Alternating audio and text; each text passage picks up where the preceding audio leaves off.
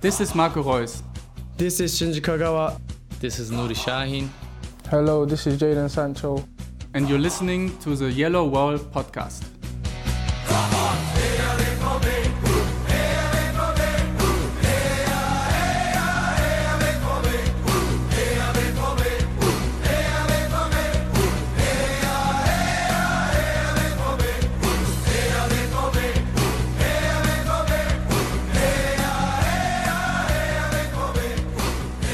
Hello and welcome to episode 467 of the Yellow Wall Pods. I'm your host, from Moscow, and today we will talk about Borussia Dortmund playing in the Champions League against PSV. We will also have a quick review of the previous two Bundesliga matches, but I think the main focus is safe to say will be on the Champions League today.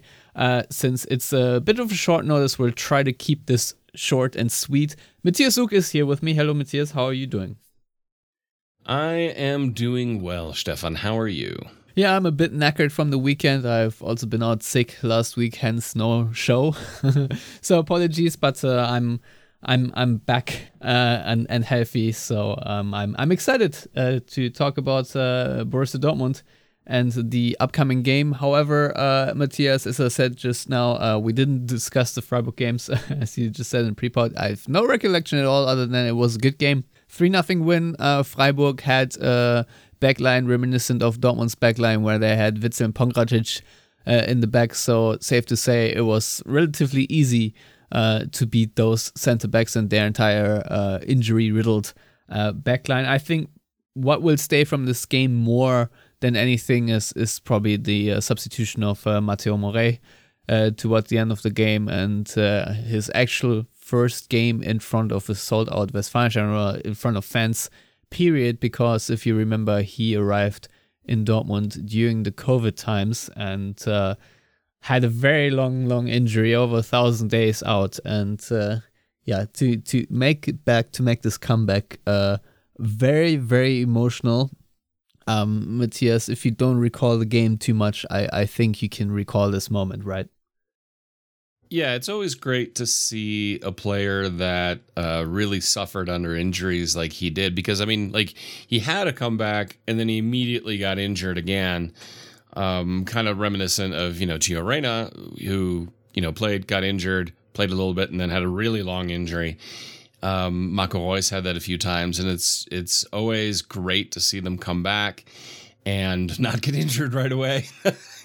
um, and so no, I mean that was kind of the um as we'd say in Germany, the i-Tüpfelchen, you know, the the dot above the I. Uh, Cherry on win. top. Yep, for the for this match to to kind of add that to it because, uh, like I said, Dortmund played really really well. Uh, Freiburg made it really really easy for them which didn't help, which is, you know, and it's still Freiburg. So, I mean, Freiburg, you still have to respect because it seems Dortmund either blows their doors off or loses. Like, there's very little middle ground in these matches against Freiburg. And I'm glad it was the former and not the latter. And Dortmund looked very comfortable. Donny Malen played very, very well. Um, needless to say, he and Niklas Füllkrug are probably the two most informed players since the winter break. And uh, it's it's just been great to see because um, Donyell Malen, even in the first half of the season where he wasn't as great as the second half of the season last season, he was still pretty consistent and pretty good. And now it, it seems like he's just kicked it up another notch uh, right when Dortmund need it. Yeah, uh, unfortunately, he wasn't available for the game against Wolfsburg due to knee injuries. I I presume, uh, and obviously I don't know, um, because he said before the game, at least that's the story that he felt uh, his knee a little bit, and uh, you know I think Dortmund were relatively confident they would get a result out of Wolfsburg without him, and uh, he was available, he was on the bench, but um, considering the magnitude of um, tomorrow's game. I think Matthias that uh, it wasn't the wrong idea to to give him a good amount of rest to have him in, in full health available. And yeah, it was a one-all draw against Wolfsburg, and the the less said about this game, the better. Um, to be honest, uh, I'm still not amused about Emre post-game comments that. Uh, you know the fan protests should stop because uh, they're feeling disrupted. You know what? Watching your game disrupts my beautiful Saturday where I then have to uh, be mad about it for however long I am mad about it. So um, yeah, just shut up. Um, anyway, Matthias, um, I think I think it's fair to say that this is uh, very much a forgettable game. Dortmund took the lead through Füllkrug, um, but then never really imposed themselves on the game. Uh, and yeah, just the difference between Wolfsburg having healthy defenders that uh, run at pace and Dortmund struggled to get in behind them, and, and Freiburg uh, beforehand. And uh, yeah, the fact that it was a road game also quite uh, telling again because I feel like the difference between Dortmund on the road and away uh, was once again showing. But yeah, I don't really want to get into it too much um, because, uh, as I said, we have um, a very important game tomorrow, and apart from that, Dortmund are still in fourth position after this match day, so everything is okayish, I guess. Uh, they play uh, Hoffenheim, Union Berlin, and Werder Bremen next in the league, and that should be all games they can win. Whether they will or not, we'll, we'll see since Dortmund's brand of football is very topsy turvy right now, uh, I must say. But we'll see. Matthias, um, PSV, when Dortmund got the draw, I think we all were at first happy that Dortmund did qualify first in the proverbial group of death because it is on paper somewhat easier draw. However, they are of course the league leaders in the Eredivisie and are also unbeaten so far under the tutelage of old Dortmund favorite Peter Bosz. Yeah, it's um uh, you know, it's it's funny. These are the kind of stories that sports tends to write, um, and even in a big global game like uh, football, they it's how often it's, it's amazing how often uh, clubs and former coaches do end up facing each other, even if they go to a different league. Uh, no, PSV are playing very, very well. Um, I haven't watched Eredivisie now in a, in a while, but I try to watch it as much as possible just because I find it a technically It's a fun interesting and, and fun league. Um, you know, and, and it from one season to the next, it can be so disruptive. I mean, think about it. At one point, Ajax, everyone thought, are they going to get relegated? Now they're fifth. Um, and, you know, they're, I, I wouldn't be surprised if they qualify for Europe. Granted, it would be the Europa Conference League, which would just be kind of hilarious. Um, whereas PSV, they are playing incredibly well. Um, I would say overall, the league this season isn't as strong as it's been before competitively. Feyenoord, uh, the defending champions, they're ten points behind PSV, and they're they've also been pretty inconsistent. Uh, the fact that uh, FC Twente is third, and and I really don't like FC Twente because they are club uh, friends with Schalke. So I root against FC Twente as much as humanly possible. Um, so yeah, I mean the the Eredivisie season's very odd, very unpredictable. I mean Vitesse Arnhem are last, and they're usually playing for Europe. So it's it's an odd season. That's not to say that PSV don't deserve to be where they are. They are clearly the best team in the Netherlands right now, and they are playing that way. Um, I can't recall. I'd have to look it up how they played in the Champions League. Um, and what who was in their group exactly, but Well, first of all, they made it through the qualifying rounds because Yeah. they beat Sturm Graz, then they beat Rangers. Um, they um they lost four nothing to Arsenal, a two all draw against Sevilla. Then uh they had a draw and a win against Lens and beat Sevilla. Then three to two away and a one all draw against Arsenal. So I would say that is a pretty formidable group and a formidable group stage to come out of. Obviously, uh, Sevilla, as as per usual, Europa League bound to do their thing. Um, but uh, yeah, nevertheless, um, I I would say it is a it is a pretty decent run. Um, now, what I find very interesting is that uh, in the Eredivisie they are averaging 3.14 goals per game and uh, are conceding uh, 0.45 goals per game or per 90. And uh, if you compare that with their Champions League run, still impressive, averaging 1.17 goals per game and uh, conceding a little bit more. I think it's 1.67 uh, goals. So so they have a negative uh, average, if you will. Um, so that is that is sort of my my hopes that for the day that uh, PSV's form in Europe not being quite as strong as as uh, in their domestic campaign uh, is sort of where I'm I'm clinging onto because form wise it is to me quite obvious that uh, PSV are streaking hard. Meanwhile, Dortmund not so much. Sorry if I interrupted you. By the no, way, no, no, no. I mean, the advantage that Dortmund have is that PSV are coached by Peter Bosz. and Bosz, unlike Niko Kovac, because Niko Kovac had the typical Niko Kovac uh, match against uh, Dortmund in the sense that, you know, he had Wolfsburg really, uh, I mean, they, they committed 18 fouls. You know, their main job, they wanted to disrupt any type of build-up and rhythm. Um, they also played an insane amount of long balls.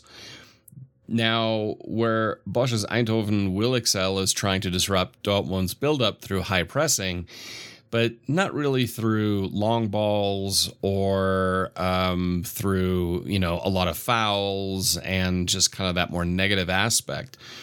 I, I think they'll come at Dortmund very aggressively, completely, and with that, they will leave themselves open without the shadow of a doubt. There will be huge opportunities for Dortmund to exploit PSV in a way that Dortmund would excel. I expect Dortmund with Terzic in this match to come out ceding possession to Eindhoven on purpose. I think they'll just go, we're going to sit a little bit deeper, we're going to sit a little bit back, and we're going to let Eindhoven have the ball a bit more.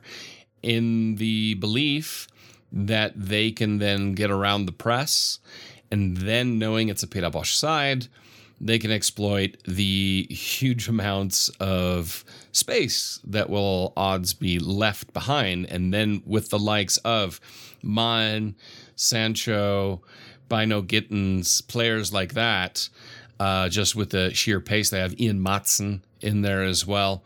Um, I I expect Dortmund to have plenty of counter-attacking opportunities, um, especially when you have someone like Füllkrug who can then hold up the ball and let those other players run off of him.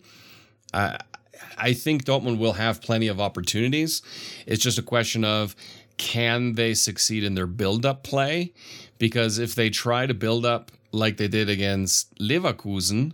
Now, Leverkusen are better than Eindhoven, in my opinion, and better coached than Eindhoven. Uh, it'll be a very long, long evening in the Netherlands for Dortmund. But I I wouldn't be surprised if Terzic says no, we're we're not going to open up gaps behind us because that's going to be a huge problem just because of the way PSV like to play. Now, granted, um, Dortmund aren't exactly slow defensively, um, which helps.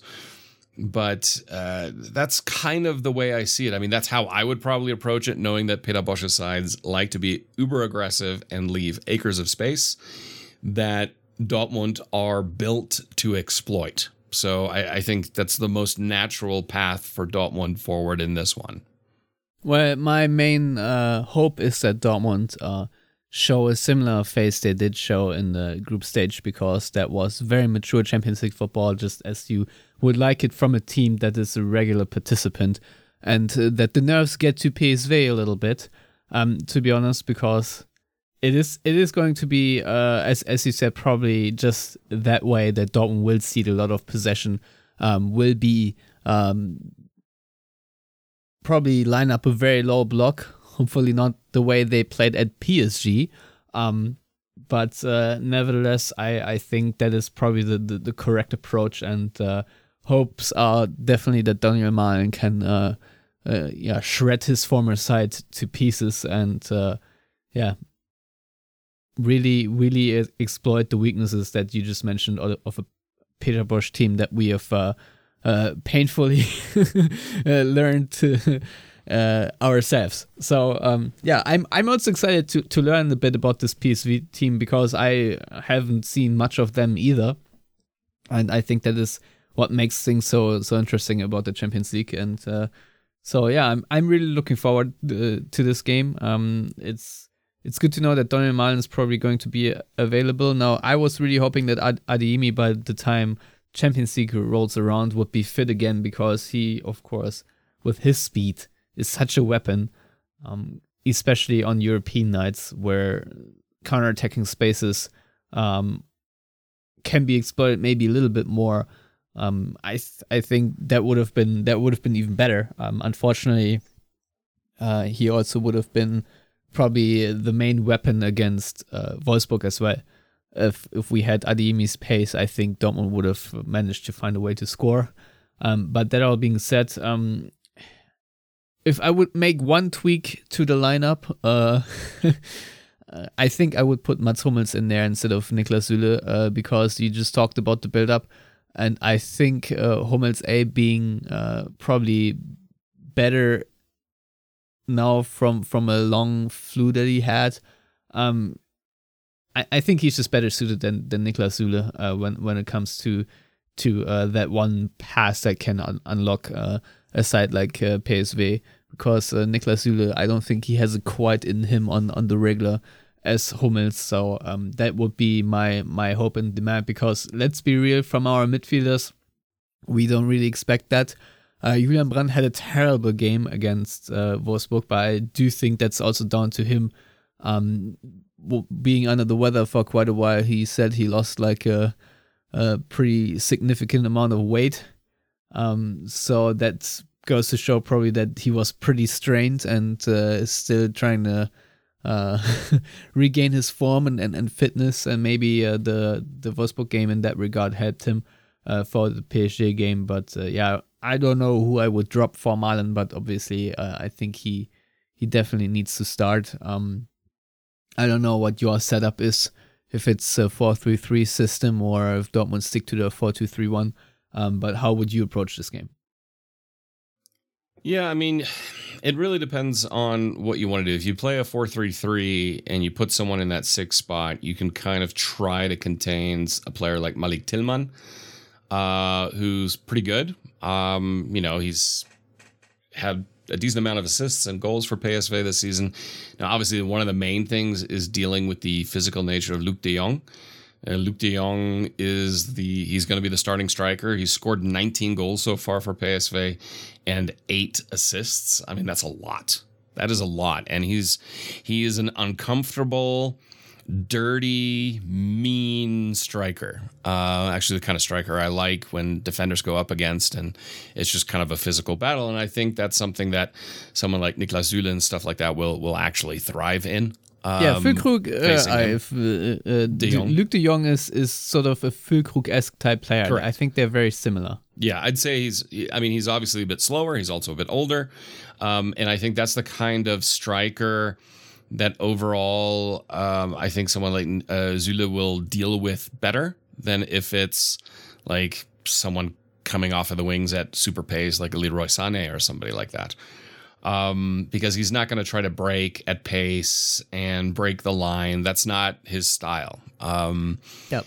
But I, similar to to Füllkrug, he has a lot of yeah. pace around him with, with Correct. Bakayoko and and uh, Lozano. Oh, so Lozano is very very dangerous. Um, you know, the, Bakayoko very dangerous when he plays. Uh, Teze at right back, very dangerous. Um, is their top assist giver, uh, and he plays kind of in that double pivot. So if you were to play a four-two-three-one, you can kind of try to man mark Veerman uh, with your 10 and then try to keep him out of the build-up play a little bit because a lot goes over him or the right wing. So clearly, um, most of their buildup is either on the right or then through Veerman, Tillman, De Jong, kind of centrally. You need to shut down ideally both of those axes.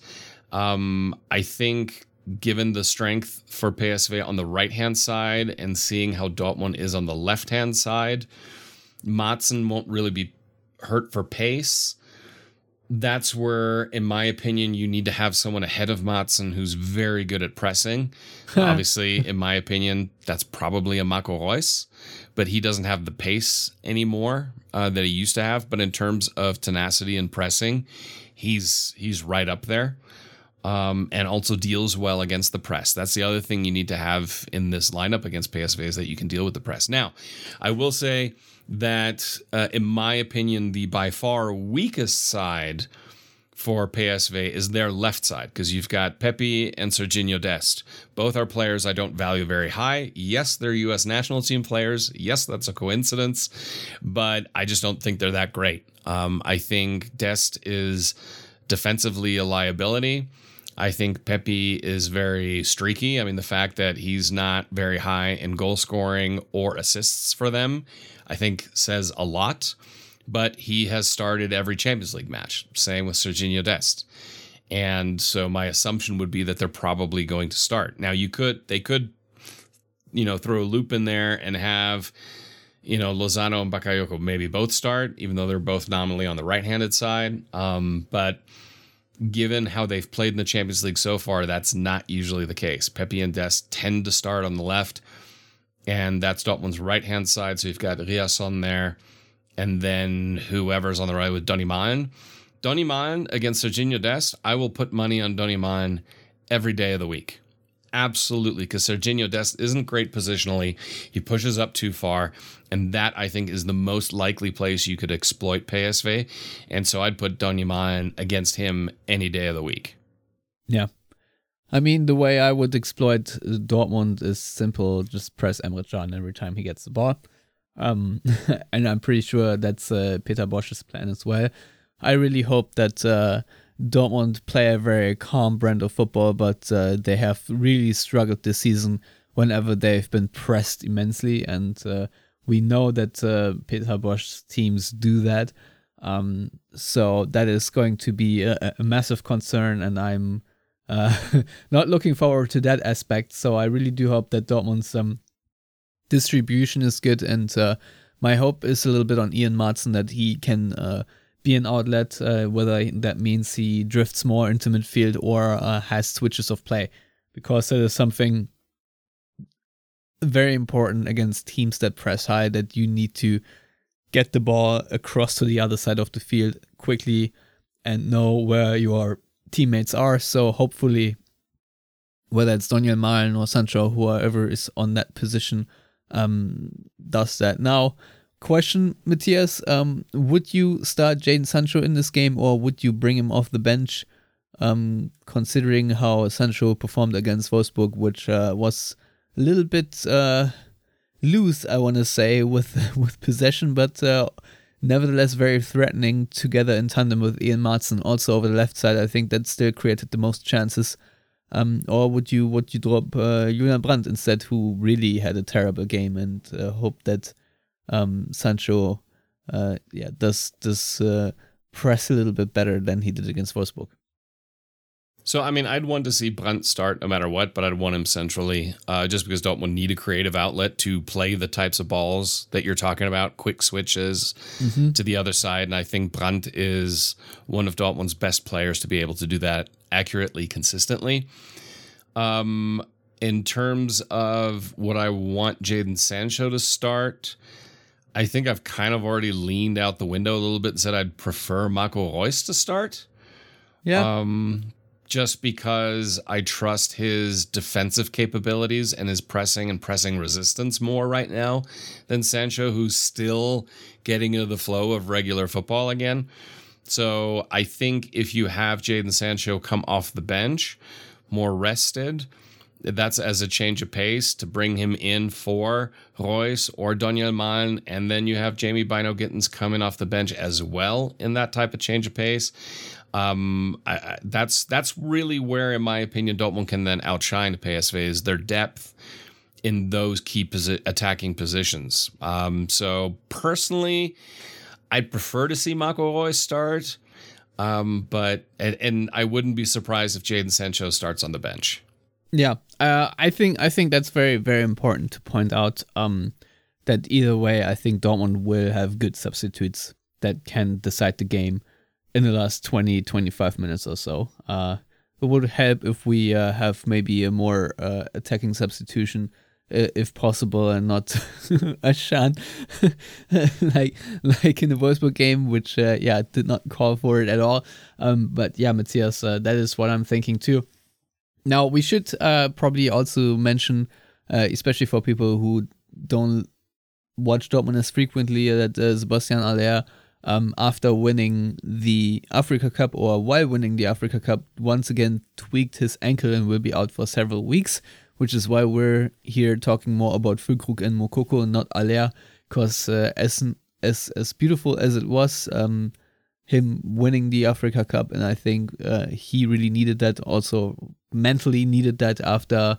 uh, what happened last season in Dortmund, um, and and just in general. Uh, I mean, beautiful moments, and I'm just really happy that that he was able to to win this tournament with uh, his goal contributions. Just uh, an amazing story.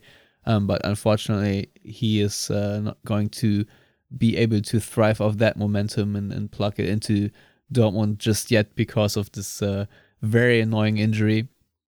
So um, yeah, unfortunately, I think that is that is uh, a big miss. However, um, as we said before, Füllkrug is in excellent form right now and so I hope that he he does a really good job. And otherwise, I think things are pretty set uh, as far as Dortmund go. I don't think there are too many variables. The only question is how lucky their finishing is, because uh, that is obviously um, very important in the Champions League that you have to be clinical in front of goal. But so far in the Champions League campaign, I, I want to say that Dortmund have done this quite well. So um, at least in that from that point of view, I'm optimistic. And now I think it's time to talk a, little bit uh, about uh, the importance of this game because uh, I think Bild wrote it um, that uh, if Dortmund reach the quarterfinals, they will be guaranteed 10.6 million euros from UEFA. Um, the pot will obviously increase if uh, RB Leipzig uh, can advance against Real Madrid. And uh, I'm not a betting man, but it's looking good. Uh, Leipzig did lose the first game, were uh, screwed over by refereeing there a little bit as well. But, you know, uh, as long as Dortmund screwed over, I don't really care.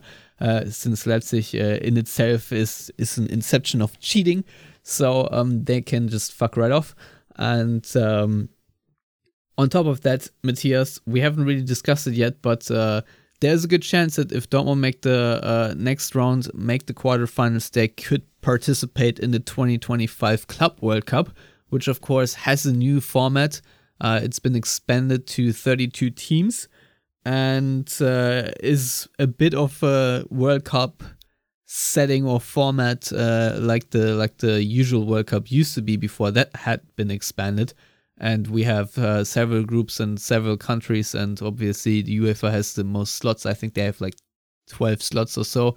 Um, but yeah there is going to be a bigger tournament uh, with the the biggest teams from from all continents.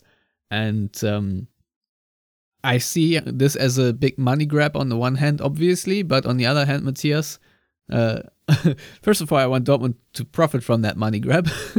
but on the other hand, I'm actually really excited about this um, mode of, of the Club World Cup because uh, Dortmund, of course, did win the Club World Cup in uh, 1997 or 1998, uh, depending, I think it was uh, 98, right? Um, against uh, Cruzeiro in the, yeah, in, in Tokyo. Just amazing times.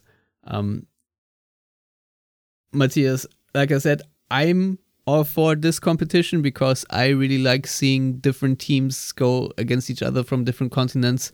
Uh, and the more the merrier, to be honest. Uh, what, what's your opinion of, of this format?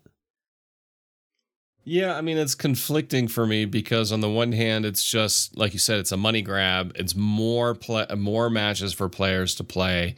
Thus, you are, you know, shortening careers an, again further, uh, just because there are only so many miles you can put on those tires. Um, that being said, I think having a 32 team format um, that includes more clubs, um, especially from South America, and then um, Europe in particular, a few from Asia, a few from Africa, maybe. Um, and then, you know, I don't really care about North America, um, ironically. Um, you know, I mean, maybe you can bring in Monterrey and that would be fun, but I could care less about an MLS team making it. The the format itself, yeah, it'll be more interesting. It'll be more engaging because right now the Club World Cup is kind of a you know, it, it tends to happen in the middle of the night, no matter apparently where you live in the world. Um, and it's, you just see it like on an app or something. Oh, this team won. Cool. I mean, I remember when Dortmund won it back in the 90s and uh, you, you were ap- actually able to watch it, but the hours were absolutely horrendous. Well, Um, it wasn't It happened in Japan. yeah, so in yes. Japan in the evening. So it was just because for for decades it was in Tokyo, um, which is just an interesting venue to pick for uh, basically South American and European clubs to face off against each other. Um, like making nobody happy. uh, so it was always kind of like, oh yeah, these this team won it. You know, I, I feel like it used to mean a lot more. Uh, then it's kind of tapered off. It's just another trophy um, without much meaning. I think this adds some meaning to it, some prestige, add some more money to it, so it means more to clubs and players in that I mean, on paper, So- Dortmund's win in the Club World Cup is Dortmund's biggest win in club history, right? in theory, yes. Yeah. But I don't think anybody would argue that the Champions League victory is the biggest win. Uh, and then probably the European Cup Winners' Cup uh, after that, uh, just because of what it meant for the club and where the club were at that point in the 60s. So, um, yeah, I mean, the Club World Cup, cool. Won it. Awesome. Cruzeiro were great. I mean, Brazilian football in the 90s was just amazing. Um, so that was cool. It was a cool factor rather than uh, something, you know, you're to walk around and make fan hymns and chants about. Um, whereas Champions League and stuff like that is a little bit different or significantly different. Now, doing it in this format, I think fans will care more. Uh, they'll be more interested because you'll draw in more fans that way versus just from one European club and one South American club and an Asian club and an African. You know, it's, I think expanding like this is probably the right thing. I like it. I I prefer this over them having bloated the Euros and the World Cup and adding the Nations League. I this I find more interesting than what they did with those national team tournaments.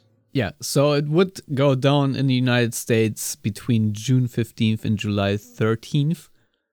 And uh, for the AFC, qualified are already Al Hilal and uh, the Urawa Red Diamonds. Uh, the winner of this year's iteration of the AFC Champions League um, will, of course, participate in the best eligible team in the uh, accumulated uh, four year ranking. And this is uh, pretty much similar for, for the Africa Cup. So it's Al Ahly and uh, Casablanca, and uh, CONCACAF, it's Monterrey, Seattle Sounders, and Leon.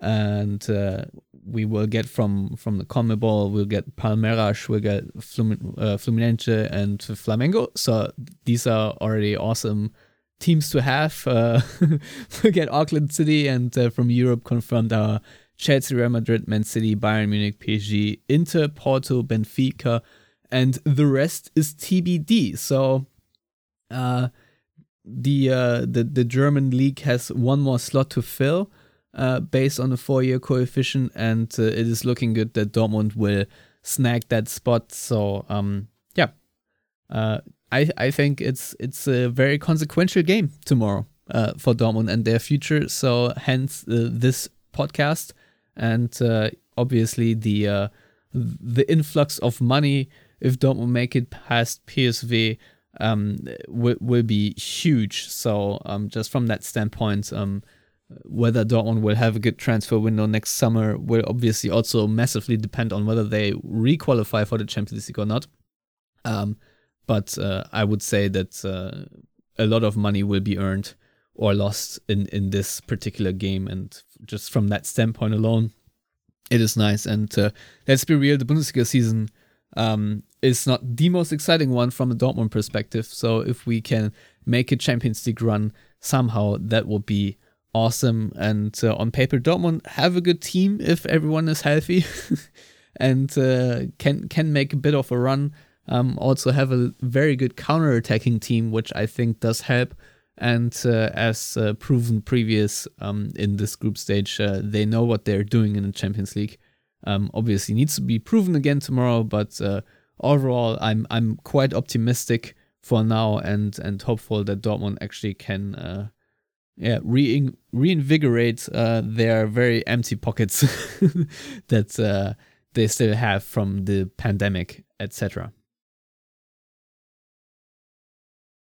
So yeah, that's all from me, Matthias. If you Yeah. have anything to add, No, I mean I agree with you, and you know I just was looking at the Bundesliga table right now. I mean overall the Bundesliga this season, it's interesting. It's we're 17 points off the lead. Yeah. that's, that's a lot of points. uh, Dortmund are yeah. I mean that's that's a lot. I mean they're not going to become champions. I think if you look at the table right now, I think the three teams in the bottom three are going to be the three teams in the bottom three after 34 match days between Köln, Mainz, and Darmstadt. It's just going to be a question of probably between Köln and Mainz, uh, who joins Darmstadt and being directly relegated. I don't think anybody else will slip into that. I feel pretty confident in Frankfurt finishing sixth. Um, you know, Bremen are up right now, but I think they're going to drop. Freiburg have been inconsistent, as has everybody else behind that. I think the only real battle is for third, fourth.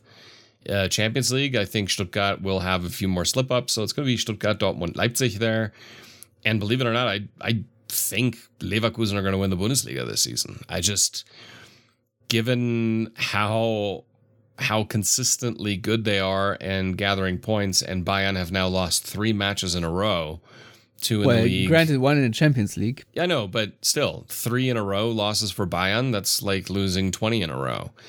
Um, and, you know, we were kind of messaging about this uh, over the weekend. And I always thought, you know, okay, Tuchel is going to be three years at Bayern because after three years at the latest, clubs tend to get tired of his shit. And so do players. I mean, personally, I think after the summer, he's no longer employed at Bayern München. I was uh, going to ask you, Dortmund faced them on March 30th. Do you Mm-hmm. think that Thomas Tuchel is then still on the coaching bench at Bayern? I think so. I mean, I saw an article today in Kickout where they talked about, you know, one of the reasons why Tuchel is even still a manager now is because there are no options. Who are you going to replace him with? That that actually would be a good coach. There's nobody out there right now. Uh, they, I would love for them to bring Hansi Flick back because I just think that would be hilarious.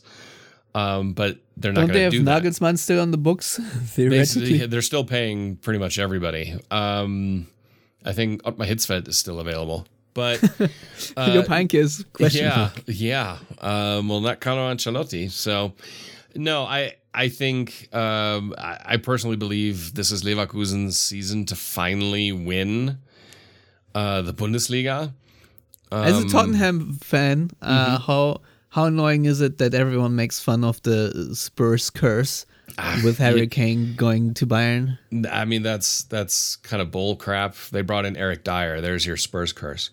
Um, I I, th- I think No. they are just No, the it has nothing to do with that. I think it's they're basically paying the price for the Salihamidzic Kahn era and um, kind of the the tail end of the the Hoeness Rummenigge era where long term recruitment just wasn't good. Um, yeah, they've brought in some good individual players, but there's just no cohesion there. I think if Bayern would stick it out with Tuchel, and he would be able to have influence on recruitment, I I think they would do well uh, personally. But I just don't see them having the patience to do that.